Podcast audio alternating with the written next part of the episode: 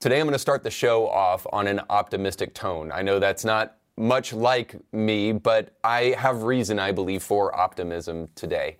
I feel a sea change coming. I think we're starting to wake up to some things that I talk about on the show often, and some things that we really needed to realize before our society breaks down into perpetual polarization. Something has united us together, and it's kind of the strangest thing. Israel has been something that is waking people up. We're starting to see that the media is actually really, really bad as they take Hamas talking points and peddle that as information in the United States. They just did this recently with a hospital bombing that we were told was from Israel, and then we realized it was actually a terror group within Palestine that committed the act of bombing this hospital, and that the hospital wasn't actually bombed, it was just a parking lot. And now we are being told that it wasn't 1,000 people that were killed, but it's more like 500, and we don't really actually know how many were killed, if any were killed whatsoever. But it doesn't stop our intrepid media from being just the absolute worst. We're seeing that actually open borders is a really, really bad idea. And the FBI just warned in a memo the other day that Hezbollah and Hamas agents are crossing through our southern border. Now people are starting to wake up to the reality that maybe personal gun ownership has a place so that we don't see in our nation what happened in Israel. And then we're even seeing students take to their city streets and to their college campuses to declare freedom for Palestine while oddly saying nothing about what Hamas did in Israel. It's almost as if these left-wing indoctrination factories are not good for young people. We're all waking up to this.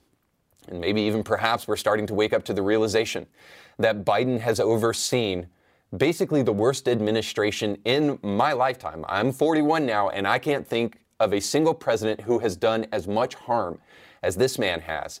And I think it's arguable whether or not he's the worst president in the history of presidents. But he's oddly uniting us as well. He came into office saying that he was going to restore the soul of this nation and unite us once again. Well, he has united us, but not in the way that he thought he would.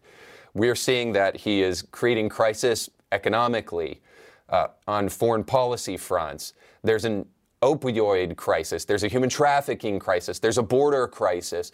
There's wars in multiple areas. And of course, Biden isn't to blame for all of this, but his weakness and his incompetence is largely to blame for a lot of it. And so he's bringing us together on that. We're realizing that perhaps we didn't like the messenger of Donald Trump, but a lot of the messages that he was giving us were actually beneficial to us as a nation. Before long, we may even find ourselves uniting over the fact that perhaps it's not a great idea to murder babies in the womb. Who knows? I mean, the sky is the limit before we start realizing what's really right in front of us. And let me be really clear. I'm not talking about a sea change in terms of more people voting Republican. Although I will say, and I've said on the show many times before, that the vast majority of issues, especially as it pertains to morality, tend to line up with the Republican talking points way more than leftist talking points, if it ever lines up on the left.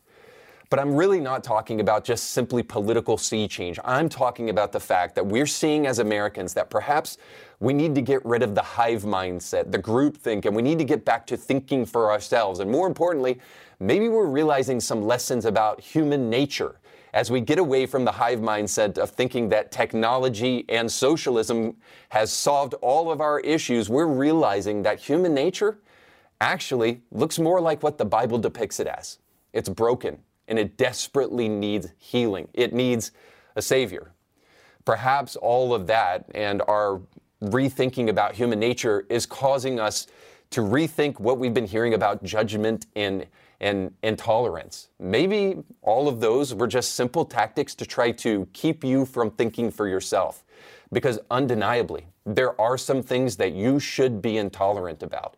And there are some things, like everything, that you should use judgment with. Of course, when we say judgmental, what most people mean is being condemning. And of course, we're not supposed to be condemning, but we are supposed to be judgmental. It's wrong to kill a baby. homosexuality is wrong if you're going to take a biblical standpoint on these things. And it's not judgmental to talk about it. It's not judgmental to say adultery is probably bad for your family. All of those things take just a simple process of thinking that we should all be engaged in. But very often we've heard that it's intolerant to talk about these things or judgmental to talk about these things. And so Christians have largely remained quiet. But more and more we're starting to realize as a nation, based upon what we've been seeing, as I've already laid out, that maybe we should not be listening to some of the voices that are coming out right now, and perhaps we should be thinking more rationally and logically. And as a Christian, I'm not afraid of that endeavor, because I think the more we do that, we will get closer and closer to what the Bible has been saying all along. But that's the final point here, is that if we're going to allow these lessons that are coming to us right now to truly work, we're going to have to make sure we don't memory hold these lessons. Because we say often, never forget. Don't forget what happened on 9/11. Don't forget what happened to Israel. But we will, unless we are willing to center our belief in a worldview that is supported by something big enough, maybe even God-sized enough, to really help us see through the lies that we're hearing all around us. The only cure for deceptive lies is a strong worldview. And I can't help but think that the more we question whether or not what we're hearing is the truth, we'll find ourselves strangely creeping back to some old ideas, some scriptural ideas, some Christian ideas that keep our nation together and keep us operating more in sanity. We'll talk about that and more today on Indie Thinker.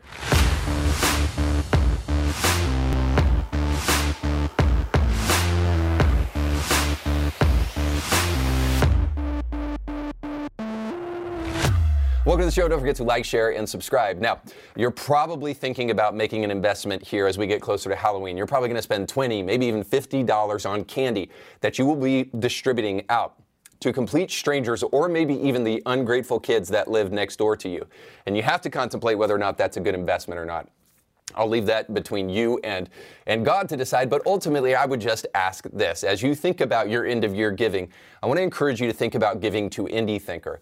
If this show has been a blessing to you, if you've learned something, maybe even if something I've talked about on the show has challenged you and you've gone back to research something and it's helped you become a little bit more of a critical thinker, then I want to highly encourage you to give back to the show so that we can keep on creating great content for you. Now, you can do that by going to the description of this podcast or by going to the link that's on the screen right now. Now, again, if you're listening to this podcast, all you have to do is go to the description, to the show notes, and there you'll see a link where you can give to Indie Thinker. But as you consider your end-of-year giving, just know that Indie Thinker is a nonprofit, and everything that you give, all donations are tax deductible, so it can be used to help you in the future, and it will certainly be used to help this show continue to do great things. This past August, Ezra Fry, a young man arrayed in pink hair and a dress, entered East Ridge Elementary in the county in which I live, Hamilton County, as a substitute teacher for the day. The sad young man demanded that the small, confused children call him Miss Fry. Our community held a typical 3-minute, kind of outrage session, but then quickly forgot. But for a good solid 3 minutes, Christians and conservatives joined forces to come to the realization that things are not what they used to be, and maybe we should do something about it. So once that 3 minutes was over, people mostly returned to their feigned exasperation with the culture wars, and other Christians like myself who engage in the culture wars.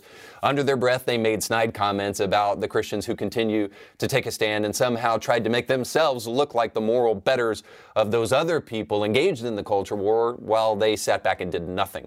All that because they desperately needed that Joanna Gaines pillow from Target and needed to waste hours of their lives watching Disney destroy yet another franchise by showcasing how dumb feminist intersectionality is. Extremely dated when it comes to the ideas of women being in roles of power.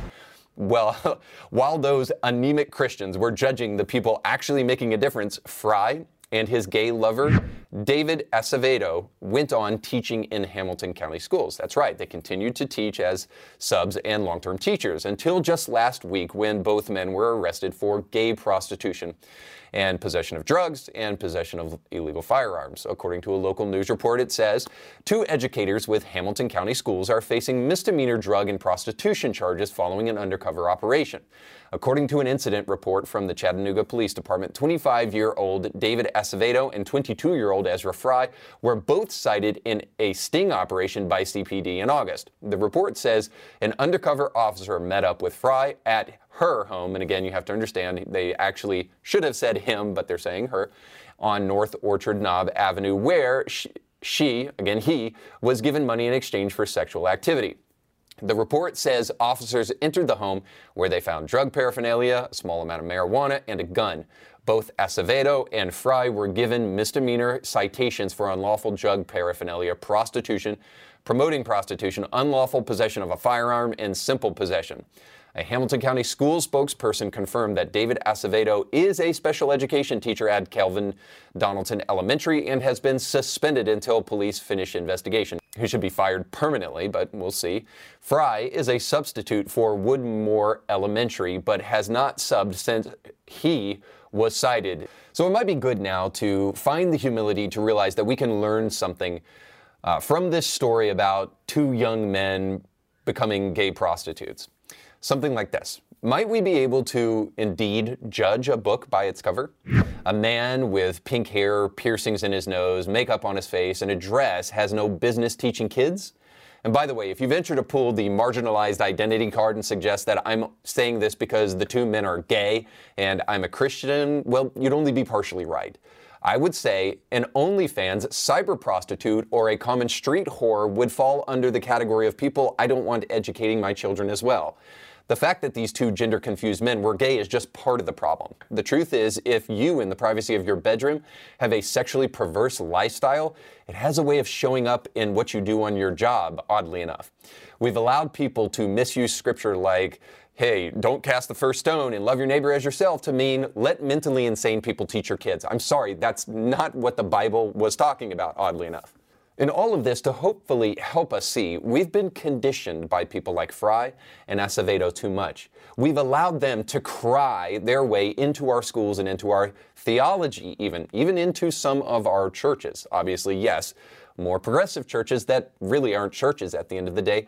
But nonetheless, more and more we're seeing the kind of blackmail and emotional extortion that these people use be more effective, to the point where now, even if your church isn't a gay-affirming church, we're still far too quiet about these issues because we don't want to be perceived as being judgmental.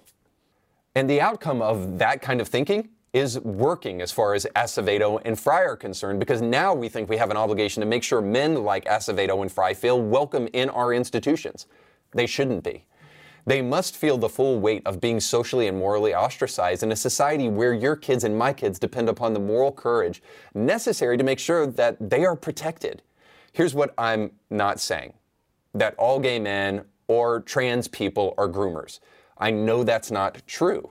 But what I am saying is this: all gay men and trans people are living sexually immoral lifestyles. Either the Bible is wrong or it's right. If the Bible and science and nature does not declare sex to be binary and between man and a woman, then by all means, go at it. Be rabbits. Well, of course, not really rabbits, because you're not going to reproduce the human species, but, you know, do whatever makes you feel good. On the other hand, if the Bible, science, and nature cry out in unison for an objective reality, then we have to admit the people who refuse to listen to that call are a version of modern man that probably shouldn't be trusted with very much. And their judgment deserves our judgment and intolerance, because we realize more and more that their words and their complaining is nothing less than an attempt to get away with doing something very wrong. Which is why I think we need to get a little bit more honest about what the Bible actually says and where truth actually comes from, if we're going to think about it rationally as a people. And that's why I want to bring you to a very short clip from Matt Walsh, who was speaking at the University of Kentucky just recently. And there, a young student kind of gives a convoluted question, but at the root of what he's asking is a very good question. I've talked about it before on the show, because there are times where guys like Matt Walsh and other very prominent conservative thinkers seemingly distance themselves from Christian conversation on issues that demand a religious response. And very often you'll hear something like, well, we don't want to argue religion here. We'll just argue from a scientific standpoint or from this standpoint. And to a degree, we meet people where they're at, but we do not stop there because we want to take them to where they should be going. And ultimately, I think if we're going to have conversations of a moral nature, it's going to force us to speak about religious ideas. And quite frankly, the vast majority of conversations that are worth having are moral conversations at the end of the day. Moral dilemmas, questions about good and evil and all of that. And it does demand that we take seriously religious arguments when we start doing that. But here's Matt Walsh being asked about, if you're going to talk about truth, Matt, where does that truth derive from? So check it out. Salutations, Mr. Walsh. Thank you for coming to UK, truly. I have a bit of a different question to ask, and it really pertains more to the whole conservative movement in general, not biological, because I agree with most of the fundamental things that you say, but I was really involved in the conservative movement about 3 or 4 years ago, and something that I've really been wanting to ask is, where are you getting this truth from? And the immediate answer should be, oh, you're a Christian, right? But the conservative movement in general, is it a Christian movement, or is it just a counter movement? Is it something that takes an actual, like it takes a problem, but only reacts to it instead of actually fundamentally grounding itself in the truth, who is Christ? So what do you have to say? I basically agree with you. I agree with your point. Now, I do think that the conservative movement, broadly speaking, is an ideological and political movement. And so because I don't want to diminish Christianity, I wouldn't want to make the two absolutely synonymous, because Christianity is not merely an ideological and political movement, though it does have political Agreed. Components. Right. However, I agree with you. I think I agree with your fundamental point, which seems to be that there's something lacking sort of at the foundation of the conservative movement right now, which is like, what are we really standing for? We know what we stand against, but what are we standing for, right? Go ahead.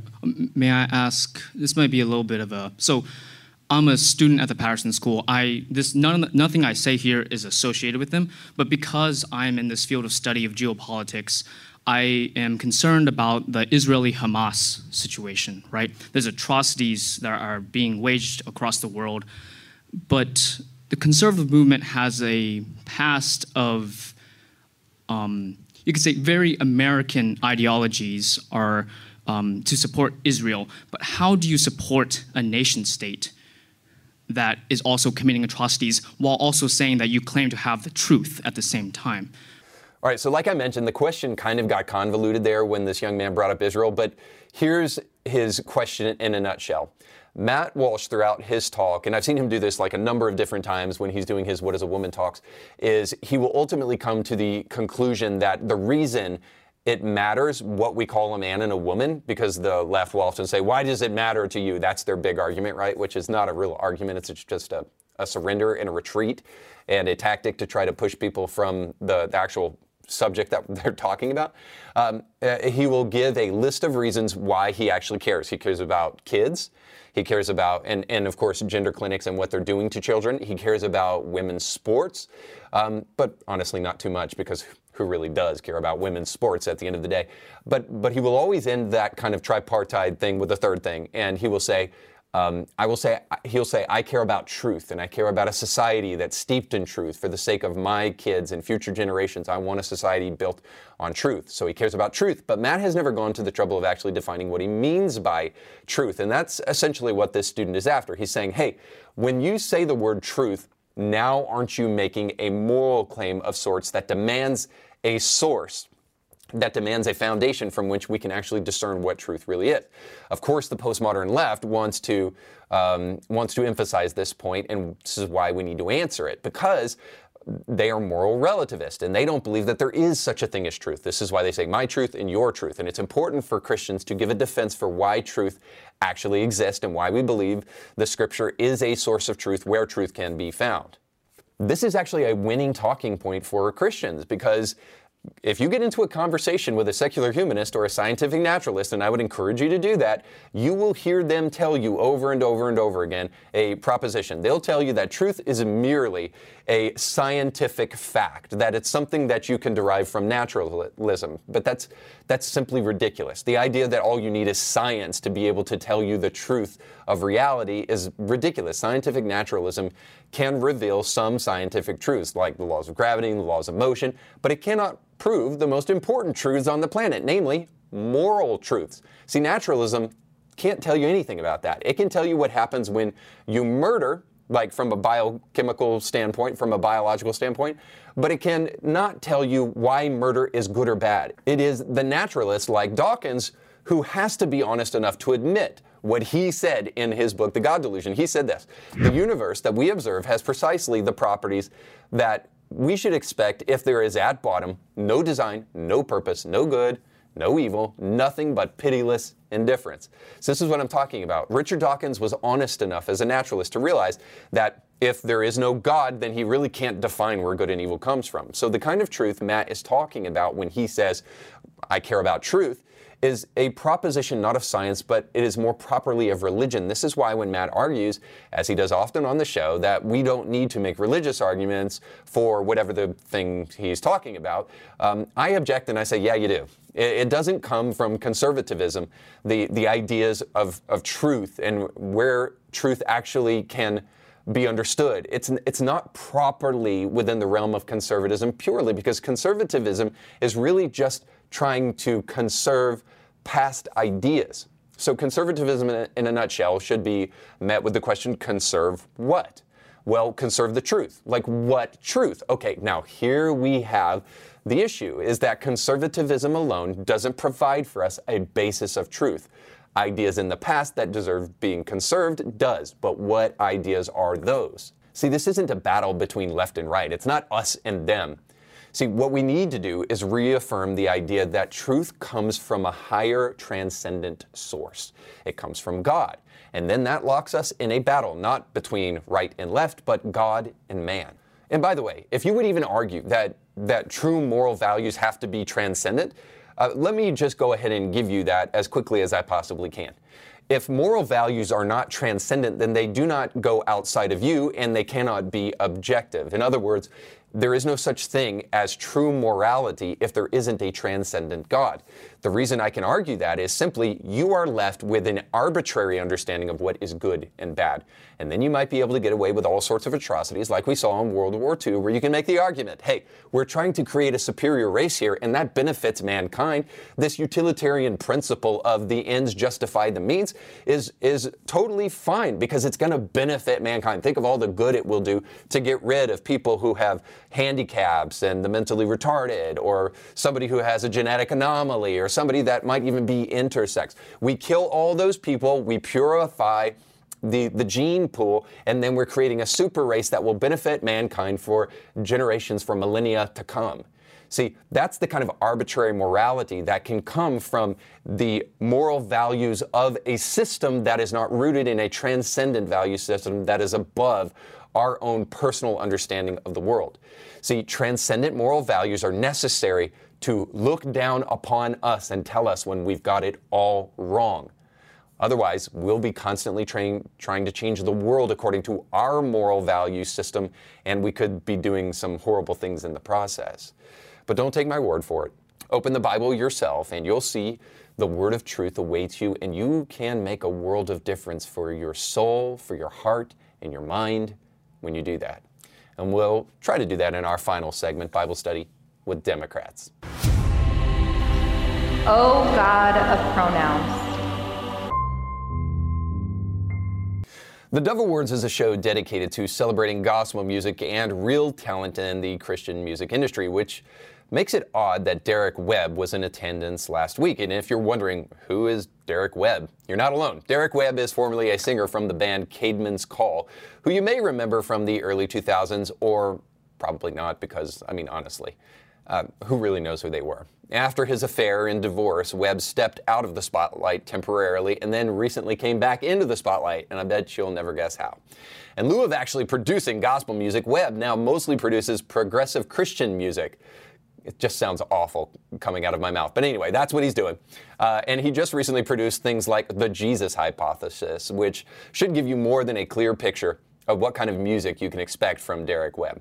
But he has also taken to performing in drag alongside a man that goes by the name of Flamey Grant. I know, derivative and dumb, but nonetheless. And he produces songs, Flamey Grant does, like Boys Will Be Girls.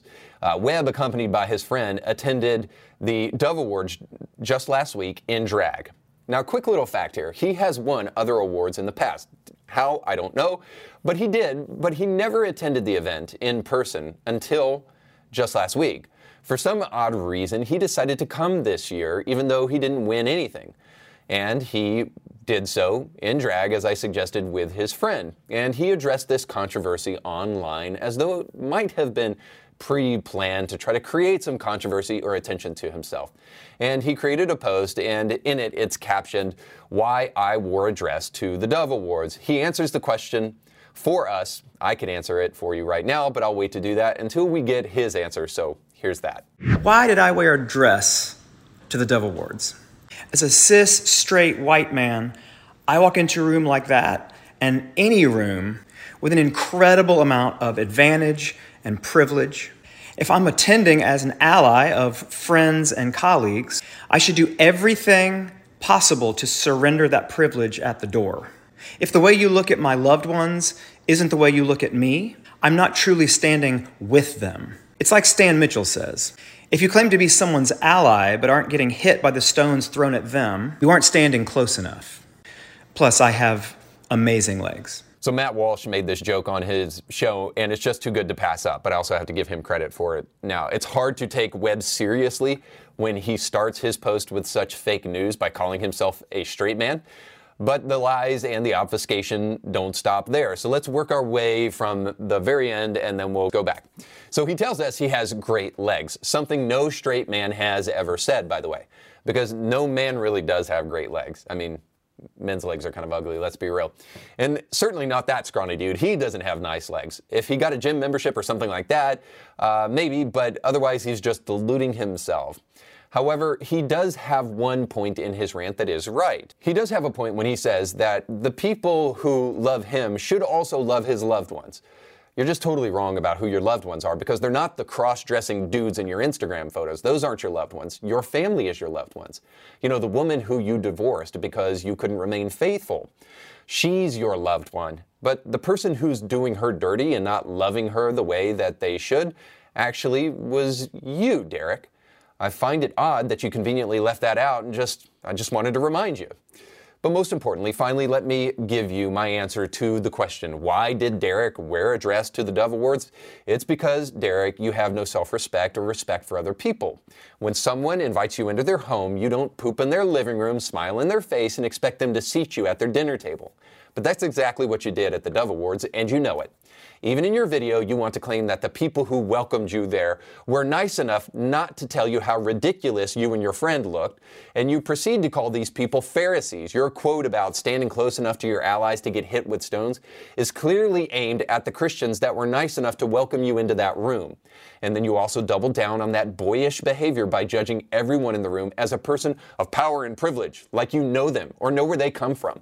But not you, of course. You're not a person of power and privilege. You're better than them because you're an ally. That's all very kind and charitable and non-judgmental of you. You walked into the Dove Awards because you, like all your supposed loved ones, are obsessed with the spotlight. That's why you did it. It never even once occurred to you that the award show may not be the right setting for your little statement, or that even, I know this is crazy, that the show really isn't about you. It's possible that all the people who worked hard to make that night a success didn't pour their blood, sweat, and tears into a show to create a platform for your narcissism. So why did you wear a dress at the Dove Awards? We know why. You, like many in the LGBTQ religion, are obsessed with yourself, and your attention-grabbing stunt worked because you got the headlines you wanted. You got the social post, and all your friends can now sink their teeth in it and like it and diabolically laugh at the discomfort of other Christians. And I guess it worked, because now I'm talking about it on my show. But it also backfired on you, Derek. Maybe you didn't realize this, or maybe you still don't know it now, because it was revealed only too late to you. But all the people that you were trying to mock at the Dove Awards by doing what you did might wake up to the realization of what you're really after. Your little stunt reveals to us that the truly judgmental, intolerant people who call names and arm twist and make judgments about other people the moment you step into a room is not those other Christians, but really you. What we learn from Derek and his friends all the time, because they can only lie so much, is that they really aren't interested in loving marginalized people. They're not interested in showing how much Christ truly cares about hurting people. They are interested in mocking Christians and Christianity. The people at the Dove Awards should have turned you away at the door and would have been well within their Christian right to do so. In fact, turning you away at the door would have been more Christian than allowing you to come in. There's not a single actor that would be allowed through the door at the Academy Awards in a tank top and shorts. They have standards. Are Christians not allowed to have standards as well at their own award show? You are more than happy to take advantage of that kindness offered to you and then return it with a snide, self-important social media post that calls people names that have just been nothing but kind to you. And then you top it all off with moral justification. You punch people in the face and then you call it plastic surgery when you pontificate that your high school attempt to troll Christians had some kind of moral justification rather than just pure bigotry against Christians and pure self-idolatry. It makes you just as delusional as a man who would wear a dress. All of it should be a reminder to Christians that the claims of past hurt and the way the church has injured people are mostly lies. So don't fall for it. It's a gimmick used by weak people like Webb. The church has been overly kind and welcoming to the people who want to burn the whole place down. And we might want to think about this a little differently, maybe come up with a different strategy, because we've listened to the blackmail of those people who say they were hurt in church for far too long. If you truly were hurt in church, I just want to say I hate that for you, but that might have something to do with the church and not necessarily about Christianity as a whole or about Jesus in particular. But there's also maybe one more important reminder here. By and large, the kind of lies that Derek Webb peddles is a stand-in for all the lies that many Christians have believed from LGBTQ people, progressive Christians, and other heretics. The tactic they used is to twist your desire to be liked against you. Now, this is important because there's a bit of narcissism on our side. They know the vast majority of Christians want to be liked and cannot stand to be called intolerant and judgmental. People with bad motives use this against people of faith because they are mostly kind and caring. These people call you all manner of names without once fearing being called intolerant, all while painting all Christians with a broad brush and being judgmental themselves in the hope that they can trick you into agreeing with the narrative that they're spinning. Of course, the narrative is as follows. Christians are judgmental and intolerant, and only the ones we put our stamp of approval on will be called worthy. This may seem weird coming from a bald dude in a dress like Derek Webb. Why do we care what he says? Obviously, many do. In our social media-obsessed world, Christians still think we're having a popularity contest. They care sometimes infinitely more about what a cross-dressing apostate says more than what Scripture says. They fall for the social currency they can win by affirming a gay person or even accepting the narrative that they spin for us without us even thinking for ourselves. They come in with stories of church hurt and how they've been victimized, but few Christians actually say, well, how have you been victimized? Try it sometime, because when you dig into their stories enough to hear what's really going on, they're all the same. Somewhere along the way, a Christian told them not to wear a dress and not to act like a girl if you're a boy, and told them that this is what the Bible says, and now we're supposed to believe that that truth left them so emotionally scarred that they will never heal from it. In two words, it's all horse poop. And we fall for it because we are obsessed with being liked. People like Webb know it, and they use it against us. The best thing to do with people like Derek Webb is to unapologetically tell them the truth without regard to hurting their feelings. If I can help my listeners today with anything, if I can help you today, it will be to deliver you from people-pleasing, to help you get to the place not where you don't care about people, not where you say, I have no filter. That's just being rude and having a cover for it. But more importantly, having the ability to tell the truth without self-censoring. That is an infinitely more important and better quality than constantly being afraid of being called judgmental and intolerant. There's a rule of thumb that I've begun to adopt, and it's this. If I say something that is not true, that's a me problem. If I say something that is true and you don't like it, that's a you problem. As long as you said it charitably and as honestly as possible, let the chips fall where they may. People like Derek Webb exploit the basic instinct of Christians who want to be liked. For that reason, we should actually thank Derek. It's a clear reminder to all of us that it is not our job to be liked. It is not the concern of Christians to make the message more palatable for the itching ears of every new generation or a man that wants to wear a dress. And it's for this reason that I guess I should really thank Derek, because he did us a great favor. He reminds us who the intolerant and judgmental people really are. And he reminds us that, hey, if he's going to be bold enough to share his opinion with the world as though it really needs to be shared, maybe we should share God's word as boldly with others and unapologetically. Beyond that, I should thank you, because you remind us that whenever anybody comes around with leftist word salad and says people of privilege, allyship, and all that stuff, that it is a clear sign that whatever comes next out of your mouth should not be taken seriously. And I guess it's also for that reason you need Jesus. Thanks so much for watching. Don't forget to like, share, and subscribe, and go with God.